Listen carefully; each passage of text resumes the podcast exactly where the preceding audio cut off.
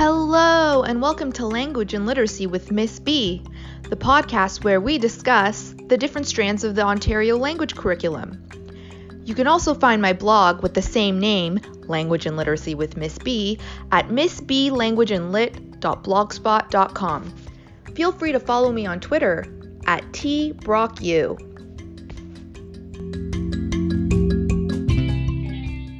Okay, so welcome to the second official episode of the Language and Literacy with Miss B podcast.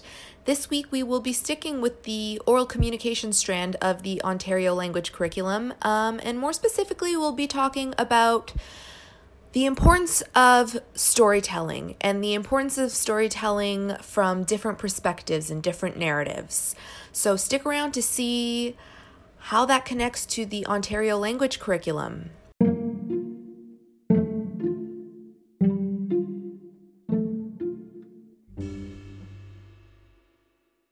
This week, I read an interesting article from the ETFO Voice. It's a magazine of the Elementary Teachers Federation of Ontario, and it's titled Teaching Indigenous Histories Through an Authentic Voice. It was written by Tanya C. Leary, and she talks about the importance of stories, and specifically having an authentic understanding of Indigenous issues through stories, a perspective that has mostly been missing in Canadian history, and when it's not missing, it's mostly about the tragic history of Indigenous people.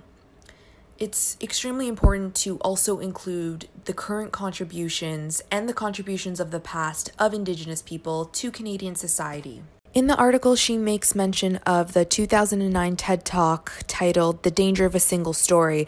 It's by speaker Chimamanda Ngozi Adichie. She is such a fantastic speaker, great thinker. And in this, she talks about the importance of multiple narratives about groups of people.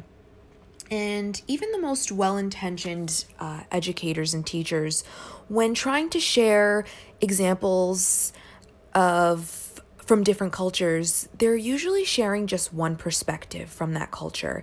And that perspective is not necessarily indicative of the practices of the entire culture. It's just one perspective or one facet of the experience of that culture. So I think what both the article and the TED Talk really illuminate are that the narratives we are told about people inform our beliefs about the culture that we're hearing about.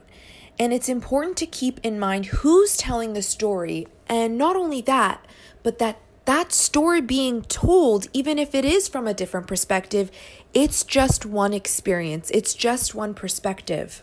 With this in mind, we want to be sure that when we're trying to fulfill the Ontario curriculum expectation of identifying the points of views presented in oral texts, that we are identifying multiple points of views in the most authentic way possible.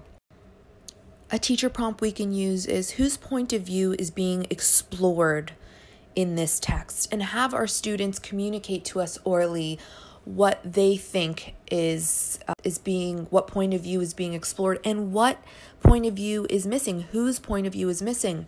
Even within that, have them question how there might be multiple perspectives from different point of views.